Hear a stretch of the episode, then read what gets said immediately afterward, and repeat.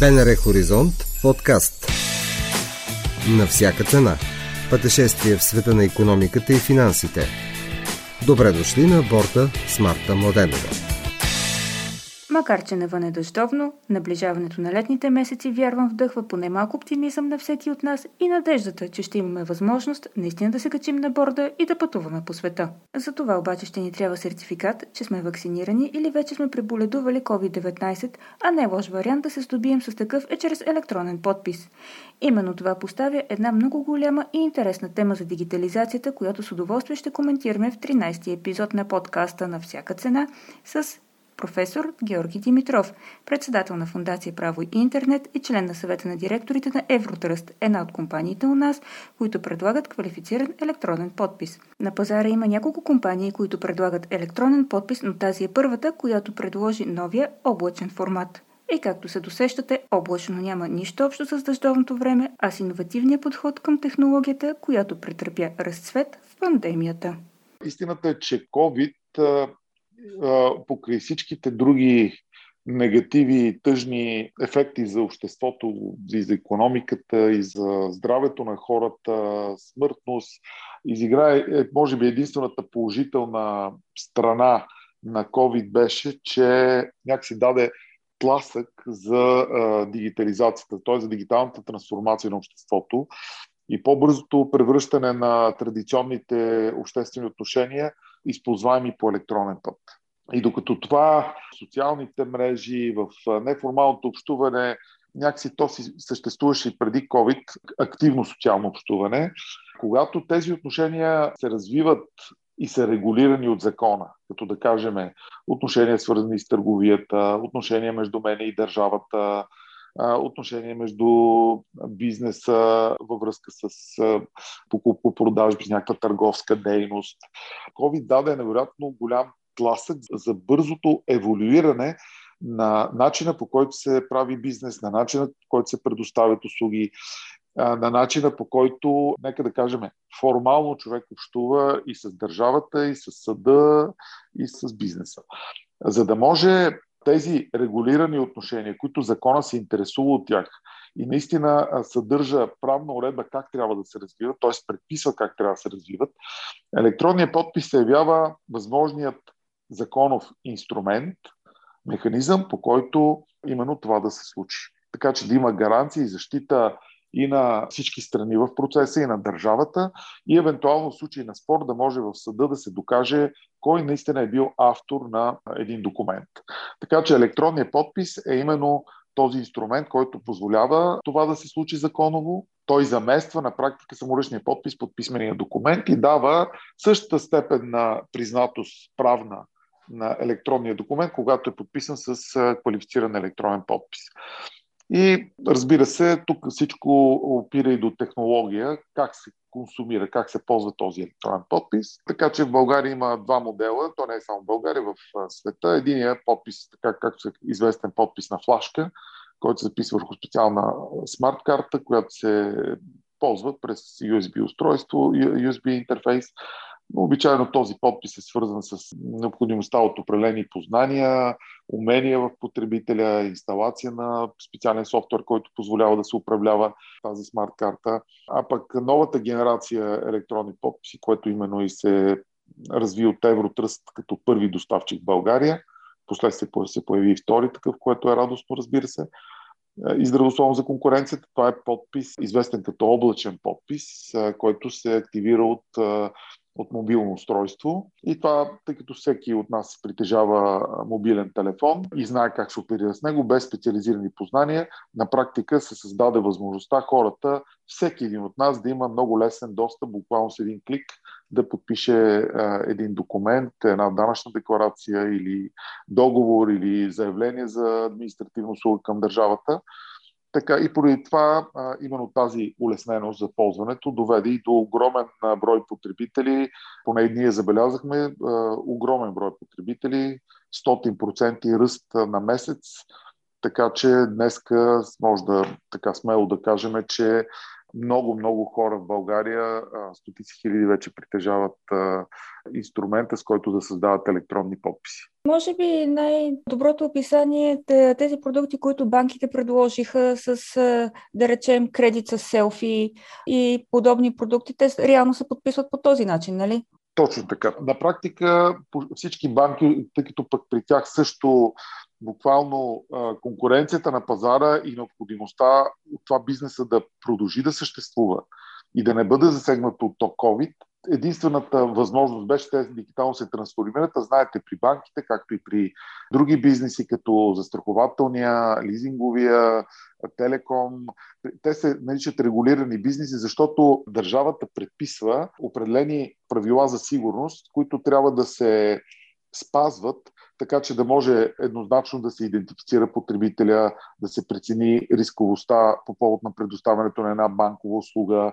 И тези всички предписания не могат да се спазят лесно, ако се ползва някаква технология, но технологията на, на електронните подписи и разбира се другите удостоверителни услуги по регламент 910, те позволяват именно банките да приложат в дистанционното общуване с клиентите именно законов механизъм, който е признат и от банковото законодателство, и законодателство за мерки срещу изпиране на пари, защита на потребители, защита на лични данни и така нататък, което позволява именно банката да предостави една банкова услуга, т.е. една регулирана от закона услуга, по, по, първо по законов начин, второ достатъчно сигурен и гарантиран и за банката и за, на, за потребителя, за крайния клиент. И затова всички банки, а, които а, на пазара предоставиха възможност за такъв тип отдалечени услуги, това го направиха за в рамките на една година и, и малко вече и половина и вече гражданите в България наистина могат да си отворят банкова сметка онлайн, да си вземат кредит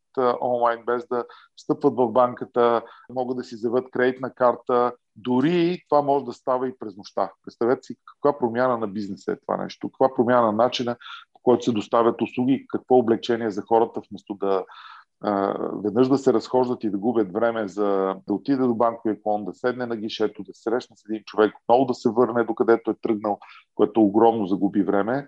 От гледна точка на социална дистанция, това пък буквално спасява човешки живот. И от трета страна, това пък дава огромна ефективност и бързина при слушването пак казвам, не за сметка на сигурността. Напротив, даже сигурността при тези нови инструменти, като електронните подписи, е много по-висока. И затова всички банки преминаха към такъв тип трансформиране на банковите услуги чрез електронните подписи. Това до някъде отразява и начина по който се промени живота ни, защото ми се струва, че повечето хора, които особено останаха като хоум офис, някак се разми времето за работа, времето за почивка. Доста често се случва по през нощта, през нощта да поработваме допълнително, така че съвсем нормално отразява ситуацията. Промяната касае от една страна появата на тази технология, която България е една от първите държави, които даде възможност на хората да използват така наречения отдалечен електронен подпис или клауд известен.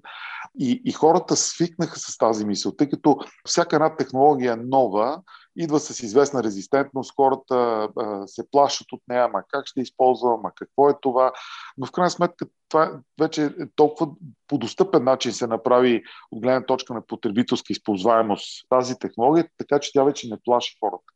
В момента има стотици хиляди, поне ние над 200 хиляди потребителя вече има, които използват електронен подпис ежедневно. Милиони подписи се създават за всякакви цели, за, и, и в частния, и в сектори, и в общуването с държавата, което наистина е радостно и показва, че хората вече заживяват с този в новия свят при новите условия а, и ползват електронните средства все по-често и по-често. Аз ви дадох пример с кредита с селфи, но кои всъщност са най-често използваните услуги с електронен подпис? Имате ли наблюдение? Кредит с селфи е важен инструмент, защото той позволява хората да осигурят финансиране на техните дейности, на нуждите си за закупуване на някакви, задоволяване на някакви техни потребности. Кредитите са много важен инструмент за съществуването на обществото и за економиката, така че почти всички започнаха с кредити. След това се появиха нови услуги, които банките развиха, да кажем отваряне на банкова сметка изцяло дистанционно дистанционно. това да може без да стъпиш банката, да се идентифицираш, да, да, да подпишеш документите и да, да отвориш сметка и да почнеш да оперираш с нея, това си е революция в дигиталната трансформация в банковия сегмент. Така че отваряне банкова сметка вече предлагат доста банки. Също услугата заявяване на кредитна карта, също издаване на кредитна карта, изцяло отдалечено. Така че овердрафти, промяна на условия, заявяване на, в бизнеса на кредитиви. Това са все услуги, които масово заляха, банките ги предложиха на пазара, заляха потребителската нужда доставиха наистина достъпни такива инструменти. А извън банковия сектор, какви услуги ами, се ползват? Предполагам, че като цяло финансови услуги, застраховане и финанс... пенсионни фондове. Безспорно, финансовите услуги са в банковите и небанковите финансови услуги. Те бяха първите, тъй като те са, пак казвам, те са в основата на, на, на, на стабилитета на економиката. Те са в ежедневието ни. Ние постоянно работиме, за съжаление, с пари. Но и те задоволяват специфични нужди. И затова на първи на пазара навлязаха пенсионните дружества от небанковия финансов сегмент. Вече голяма част от тях само така сключват договори, само по електронен път. Въобще почти хартията изчезва. Облегчиха се изключително много потребителите и гражданите. След това, веднага след тях последваха лизинговите компании, да можеш да сключиш договор за лизинг от разстояние. Това е, страхотно удобство. След тях телеком операторите, които дадаха възможност аз да сключа договора си с телеком изцяло отдалечено, а не на хартия да се разменят по почтата разни договори. Всичко става веднага, да си променя мобилния номер, да, да си го смени от един оператор друг. Въобще всички тези сегменти, включително търговия с, на фондовите, такава брокерска дейност, всички аспекти на финансовия, банките и небанковите бяха, получиха изключителен тласък и го използват ежедневно, но разбира се и много небанкови, като телекомуникационния бизнес, който също направи бързи стъпки, но и продажба на автомобили, също така HR, вътрешно управление на, на трудовите досиета в една фирма. Фирмите искаха включително вътрешно да, да облегчат работата с хартия, да премахнат хартията, особено при така наречения home office, представете си колко трудно може да се сключи един анекс към трудови договор, се подаде една а, искане за молба за отпуска или една заповед за, а, за, за отпускане, за, за разрешаване на отпуск.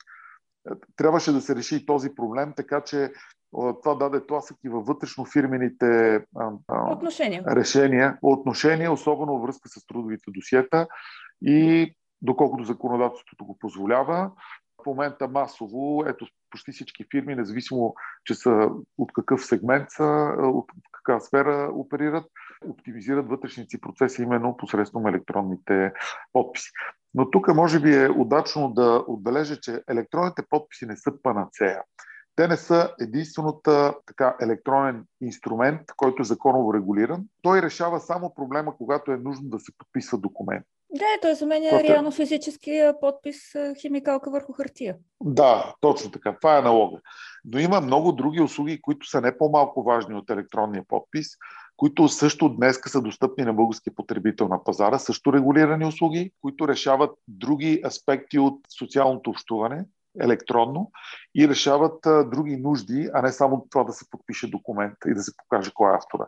Такава една услуга, да кажем, е електронната идентификация тя замества предоставянето на личната карта. Как аз мога дистанционно да, когато достъп имам до, до портала за електронно управление на държавата или до, някакъв, до една банка, да удостоверя, че точно аз съм аз, който твърде, че съм. Какви са моите лични данни. И това да е законов. Т.е. това да е възприето от закона. Това е първата услуга. Втората услуга, която извън електронните подписи, която е много, много важна и тя решава друга елемент от сигурността при електронния свят, е удостоверяване на време. Кога точно аз съм подписал един документ, кога точно съм достъпил една система, кога точно съм се идентифицирал, кога съм изпратил един документ. Удостоверяването на време, горе-долу е аналога на нотариалната заверка на датата, тя гарантира в електронния свят кога се случват тези събития. Защото времето, знаете, лесно се манипулира в сферата на технологиите при компютрите. Тази услуга създава тази необходима сигурност за оборота, която гарантира времето. Следващата услуга, която също е изключително а, интересна и вече широко достъпна, поне от а, услугите, които Евротръст предлага, а, е а, връчване. Това е, а, представете си, препоръчена електронна почта, само че в електронния свят. Днес, за да изпратим един документ, ще ползваме почтенски оператор, препоръчена почта, а, а, за да докажем, че аз съм изпратил едно един документ и че е получено от еди кое си лице и кога е изпратено и получено. Тази услуга решава проблема с размяната на електронни документи всяко електронно съдържание с абсолютно същата степен на правна сигурност, каквато имаме в хартиен свят за хартията. Така че тя се нарича препоръчана електронна почта. И затова тези всички услуги в комплект някакси дават възможност изцяло да се дигитализират отношенията и обществото да премине към изцяло дигитално общуване. Колко от потребителите използват целият пакет или предпочитат общо взето само електронния подпис и може би електронната идентификация? Защото предполагам, че всяка допълнителна услуга ускъпява пък целият пакет. В електронния свят много рядко се ползва само една услуга. Когато говорим за дигитална трансформация, да вземем една банка, което започнахме нашия разговор, която иска да сключи договор с клиент за отваряне на банкова сметка. На първо място трябва да се активира услугата електронна идентификация. На второ място трябва да се активира, след като се идентифицира лицето, трябва да се активира услугата време, удостоверяване на време, кога точно тази идентификация е направена, в към кой момент от времето. Към кой момент от времето тези данни са били валидни за този човек, защото те след това може да са променени. След това подписване. След като се идентифицира едно лице и банката направи оценка на риска, за да реши дали да му предостави услугата или не, дали а, са изпазени мерки също за нуждите на мерки също изпиране на пари, така нататък. Банката е решила да сключи договор с активира услугата подписване. Подписване от банката, подписване от потребителя. Удостоверяване на времето за подписване и след като документ е подписан, той трябва да се връчи между страните. Така че тези услуги за крайния потребител е един клик, но отзад се активират много такива дигитални услуги в различно пакетиране, за да решат именно сложната задача как да една банка да онбордне нов клиент, как да изстане нов клиент. Така че услугите много рядко се ползват сами по себе си. Те винаги са комбинирани няколко удостоверителни услуги, които решават някакъв проблем. Потребителите наясно ли с отговора на този въпрос, когато идват или дистанционно търсят вашите услуги, защото всъщност знаем, че има няколко вида, както са мобилните оператори предлагат най-различни планове, при електронните подписи също има вари... вариации. За потребителя на практика използването на електронната идентификация, електронните подписи, електронното връчване е почти винаги е безплатно. Тоест потребителя нищо не плаща за него.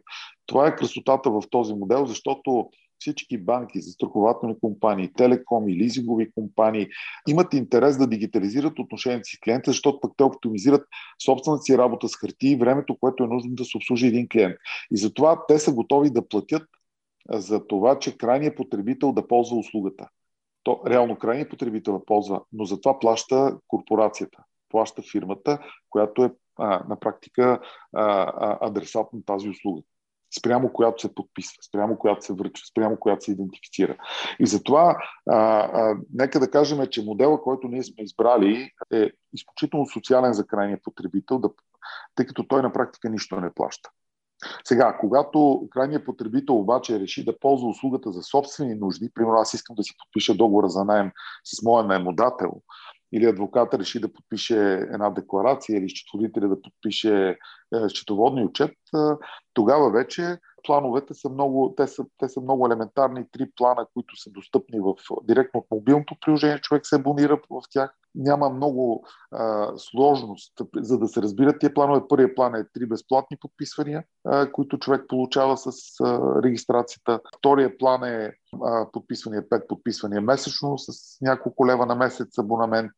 И а, другия план е почти неограничено подписване, то е над 100 когато вече а, за по-така активни потребители, което праща друга сума и, и то е изключително а, а, лесно, тъй като тези абонаменти са в рамките на няколко лева на месец а, и винаги може да се спре плана, да се спре абонамента, да се пусне нов, да се апгрейдне, т.е. да се вдигне за повече подписвания, да се върне обратно.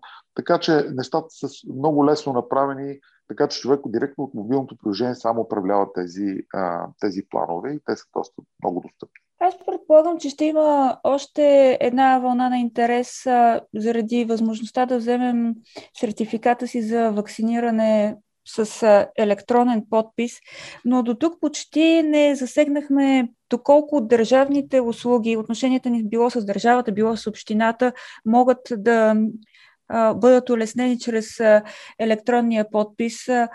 Много правителства говориха за електронното управление, но доколко всъщност електронното правителство реално съществуващо в България? Сега, ако трябва еднозначно да се отговоря на този въпрос, отговоря е да, разбира се, електронно правителство, електронно управление има. И днес има изключително много услуги, които могат да се достъпят с, и да се заявят изцяло по електронен път изцяло по електронен път.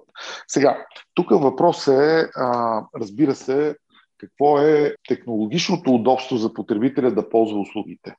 Тъй като, а, за да си извада днеска подпис на флашка, те изискват потребителя физически да дойде на място, да се идентифицира с личната си карта, там с документ за самоличност, да вземе подписа на флашка, който отнема издаването му не малко време, между половина и един час, и да може с този електронен подпис да се пребере вкъщи и от компютъра си да почне да подписва документи.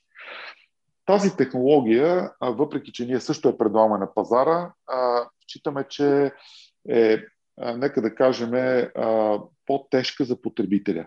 Тя създава някакси естествени бариери, тъй като много хора нямат технологични познания и трудно се ориентират, трудно инсталират софтуер, изисква се много сапорт, много подпомагане. Новата технология, която е свързана с така нареченото отдалечено подписване, тя дава съвсем различен а, използваемост, защото човек може да си издаде електронен подпис директно от мобилния телефон, два часа през нощта, от, от вкъщи, от на креслото, откъдето съм, абсолютно автоматизирано. Тоест никъде не ходиш, издаваш си сертификата за електронни подписи цяло отдалечено, бързо, удобно и то без човешка намеса. Това е уникалността на тази технология. И след като се снабдиш с него, с един клик почваш да подписваш директно от мобилния телефон, без нужда да инсталираш каквото и да било на компютъра си или където и да било. А, сега, странно е, че в България общините се оказаха по-напредничеви в това отношение, отколкото централната администрация. И днеска над 60, даже над 60, просто ми е трудно да кажа колко общини, има възможност човек директно с такъв отдалечен подпис, или който си го сваля директно на телефона, чрез телефона, може да достъпи и да подам заявление за над десетки, десетки, стотици общински услуги. Това са над 60 общини, представете си. София, Бургас, просто почти всички по-големи общини вече предлагат, а пък и по-малки. Тоест, те по-бързо някак си се адаптираха да, да, да дадат възможност на хората да имат лесна достъпност чрез тези нови технологии. Също така някои министерства, Министерство на туризма, ето образованието сега в новия си портал допуска отдалечено подписване, Агенция по заедостта да заявиш, че си останал без работа за безработица, Министерство на външните работи, за да можеш да заявиш издаване на нов паспорт. Всички тези неща а, да, стават много достъпни, докато други услуги, които са а, традиционно много използваеми, като услугите на НАП, подеж данъчна декларация, а, а, пък и не само, услугите на митниците, те все още, дори ако погледнете и вакцинационните сертификати, там се заявява с подпис на флашка. Колко човека ще, ще се снабдат с такъв подпис? То това е, как да ви кажа, това е едно естествена бариера.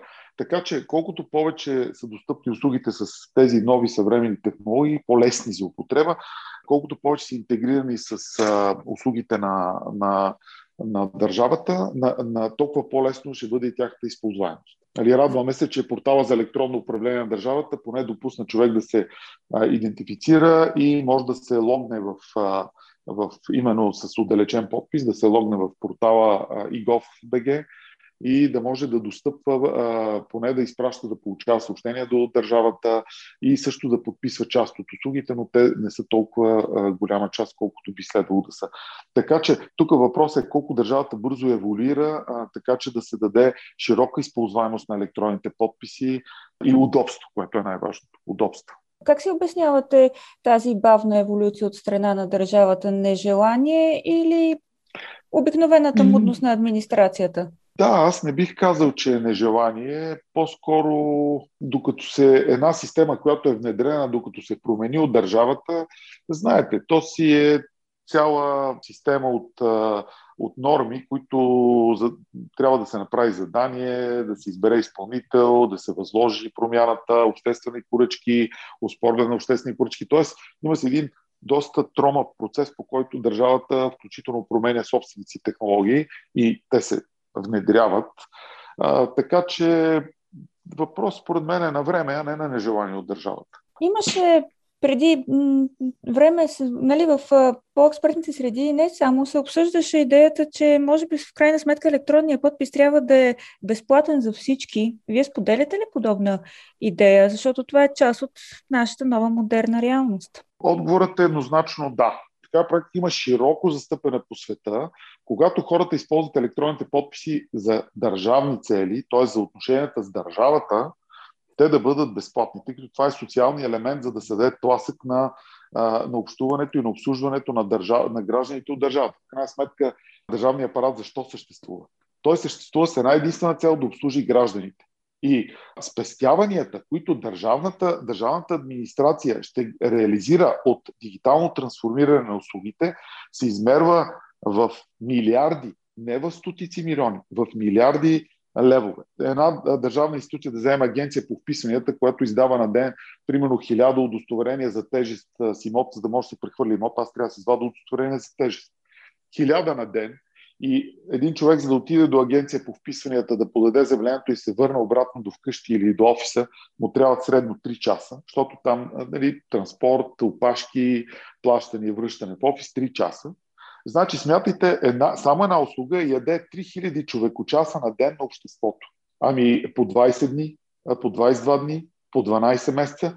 Това са почти 600-700 хиляди часа изядани на обществото, само за да ходи физически да подава заявление и да си взима някаква, някакъв документ. 700 хиляди човекочаса. Вместо хората да създават брутен вътрешен продукт през това време, те ходят по тролейте, по трамвайите и се редат на опашки. А, да не говоря времето, което администрацията губи в обслужването, защото това време също би се оптимизирало, ако всичко става по електронен път. Ами това е само една услуга. Ами колко услуги предоставя агенция по вписане? А колко услуги предоставят всичките а, администрации в държавата сумарно? Министерства, агенции, комисии и така нататък и така нататък. Ами университетите, ами болниците. Тук, ако този мултиплициращ ефект от дигитализираното обслужване, едно, че изключително много оптимизира бързината, с която администрацията работи. Но второ, хората ще почнат да създават чудовищно много повече брутен вътрешен продукт, вместо да ходят физически да бъдат обслужвани. И за това това е нещо, което според мен е всеки един управляващ трябва да го осъзнае и то да му е, да, да, да, да, да е първата голяма удивителна конкурентоспособността на България, на економиката, ефективността зависи от бързата дигитална трансформация. Така че този въпрос е, как да ви кажа, той е концептуален, защо държавата трябва да предоставя услугите по електронен път. И в този ред на мисли, ами как няма да дадеш на гражданина безплатно да подпише, при условие, че спестяванията, които ще се направят и ефекта за обществото се измерят с милиарди левове. Как няма да го даде? Естествено, че трябва да ги така са услугите в Австрия, услуги в Естония. Да не давам примери, защото те са безброй много, където гражданите не плащат за електронен подпис, когато подписват спрямо държава. В частния сектор да. Трябва да подпише спрямо банката, спрямо телекома. Добре. Значи в частния сектор да, но спрямо държавата категорично. Може ли на базата на електронна идентификация да се организира онлайн гласуване, защото сега покрай дебатите машино, интернет гласуване, всъщност естонския пример се даваше неведнъж. Там гласуването е наистина по интернет. Въпросът ви е много, много интересен, защото той има два аспекта. Един е политически, другият е технологичен. От гледна точка на технология, електронната идентификация решава проблема, който е най-важният еднозначно идентифициране дали там през интернет едно лице наистина е то тя, тя създава тази сигурност. А, и тя създава това заместване, ако дойда на, на място в а, изборната секция и си дам личната карта, дали това наистина съм аз. Това се проверява чрез, а, чрез инструмент, който се нарича лична карта в офлайн света, а онлайн света се нарича електронна идентификация. От тук насетне, разбира се, трябва да има система за електронно гласуване, която да отдели вота от а, идентичността на, на гласоподавателя. Тоест трябва да се разделят тези две неща. Такива системи има много по света, много готови системи, но не е проблем да се разработи в България. Такива системи имат достатъчно добри софтуерни компании, които могат да го направят, включително и в България. Така че, от гледна точка на технология, няма никаква пречка и да, с електронната идентификация този въпрос за гласуването ще се реши. От гледна точка на политически ефекти, вече тук какви интереси има да се привлекат гласоподаватели от чужбина, които електронно ще могат да гласуват и това как ще промени вота, вече тук вече е много сериозен ефект има, който води до различни интереси в политическите среди за това дали да има електронно гласуване и да няма въобще електронно гласуване. Така че този аспект аз въобще няма да го коментирам, тъй като това навлизаме в друга тук на политическите анализатори, но като технология електронната идентификация действително решава проблема с електронното гласуване и не само. Сега, тук, понеже заговорихме за електронната идентификация, аз наистина благодаря за този въпрос, защото а, е срамно, Срамно е, че България е една от четирите държави в Европа, които не са уведомили Европейската комисия за национални схеми за електронна идентификация. Срамно. Наистина е срамно. Ние пак сме последни и, и всъщност държавата не мога да разбера защо не разбира, че електронната идентификация е ключ и към електронното управление, и въобще към електронното правосъдие, и въобще към електронното обслужване на гражданите. Тя, електронната идентификация еднозначно удостоверява кой си ти и дали наистина си ти. Електронният подпис не решава този въпрос. Електронният подпис само казва кой е автора на един документ, но там не се удостоверяват моите лични данни с електронния подпис и няма абсолютно увереност, че аз съм аз. А електронната идентификация това го прави. Че данните, че аз съм аз в този момент от времето и това наистина съм аз. А, и, и затова а, електронната идентификация не случайно е а, а, дефинирана като услуга на услугите в Европейската комисия в момента всяка страна членка е уведомила за национални схеми, които са достъпни за публичните услуги. Това държавата да каже, аз приемам една, две или повече възможности за електронна идентификация, които отговарят на някакво там ниво на сигурност, което установила Европейската комисия. В България схема за електронна идентификация е създадена от Евротръст още преди три години. Тази схема е, има официално а, на страницата на Европейската комисия цяла страница посветена на българска схема за електронна идентификация. Цяла страница на Европейската комисия. А, може да се види Latify като, като шампион за дигитална трансформация, е посочена България. А, нашата схема за електронната идентификация, която се дава Евротръст, е призната от друга държава, от Македония, и е вписана в, в регистъра като национална схема на Македония, българска технология, си представете, а в собствената държава, където тази технология е създадена, до ден днешен а, тя не не, не е нотифицирана като национална схема и, и България е единствената държава, която това не го е направила.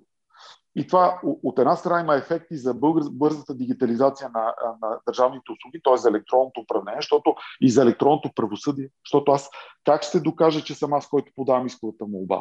Как ще докажа, че съм аз, който прави искането за, за издаване на лиценз за, не знам си, за, или разрешение или сертификат? Как го доказвам?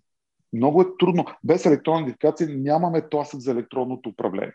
Но второ, без нотифициране, без уведомяване за национални схеми за идентификация, българските граждани и бизнесите са поставени в неравностойно положение с тези от страните членки на Европейския съюз, защото при уведомените схема има трансгранично признаване.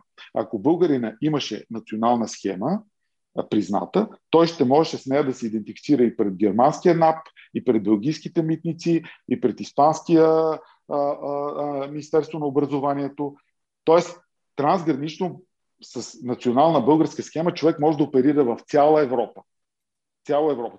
А бизнесите, за бизнесите това е ключово. Те да могат да, да, да се идентифицират и да оперират и също отдалечено с страните членки на Европейския съюз. А, а, така че българските граждани и българските бизнес организации са лишени от тази възможност и за разлика от другите страни членки на Европейския съюз, да кажем един германец, който има немска схема, където българските органи са длъжни да я приемат. Тоест, германеца в България може да, да се идентифицира и, и държавата е длъжна да го идентифицира чрез, чрез германската схема и той да има достъп до българските държавни услуги, а българина не може спрямо германските. Това е именно поради липса на нотифициране на схема за идентификация. Така че в България схемата на Евротръст се използва масово от целият частен сектор. А, дори държавата е интегрирала в, в себе си възможността хората се идентифицират по този начин, но тя не го е, а, не го е уведомила, не е спазила най-важната а, процедура, за да може да направи тази схема достъпна а, и за, за българите, за да могат те да, да достъпат всички услуги на всички страни членки на Европейския съюз, а не само на българската държава. Така че този въпрос е наистина много така тъжен за мен, с откровение, така и с огорчение го споделям и не, не мога да не го споделя пред ефира, тъй като това е наистина голям проблем за, за бързината на дигитална трансформация и развитието на електронното управление в България. Въпреки всичко завършваме с усмивка този разговор с професор Георги Димитров. Аз ви моля, ако след като сте чули този епизод решите да си извадите електронен подпис, проучете пазара и изберете най-добрия за вас продукт. Или ако се придържам към любимата ми метафора за пътуването, това беше панорамна обиколка на пазара. Коя забележителност ще посетите? Оставям на вас. До следващия вторник. Чухте епизод от подкаста на всяка цена – Можете да ни намерите на сайта на Българското национално радио, платформите Spotify и SoundCloud и каналите ни в Apple и Google.